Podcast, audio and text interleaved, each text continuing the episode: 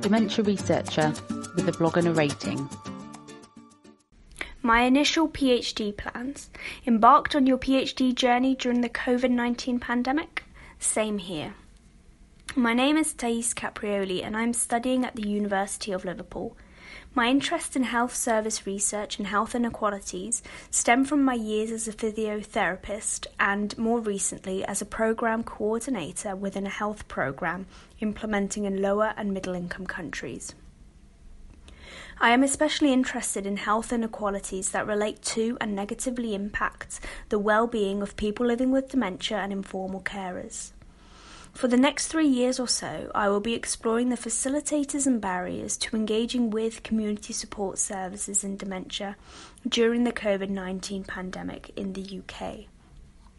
Community support services is an umbrella term that includes an array of services that support people living with dementia, living at home and informal carers to remain in their communities for as long as possible. These can, for example, include paid home care or peer support groups. The COVID-19 pandemic has placed an unprecedented burden on an already strained social care system and caused fundamental changes in the delivery of services.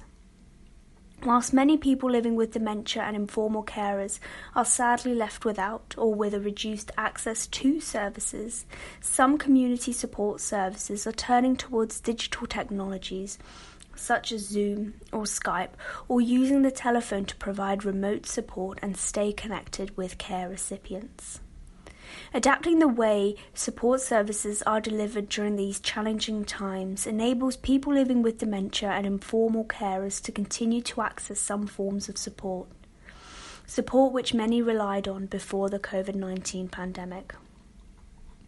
Nevertheless, whilst digitalising care provision may facilitate access to support and be welcomed by some, it may also form walls and further hinder access to others. Little is known how community support services have been previously developed or what types of supportive interventions were accessed. This forms the premises of my systematic review, and I will hopefully be able to share my findings with you in the next several months.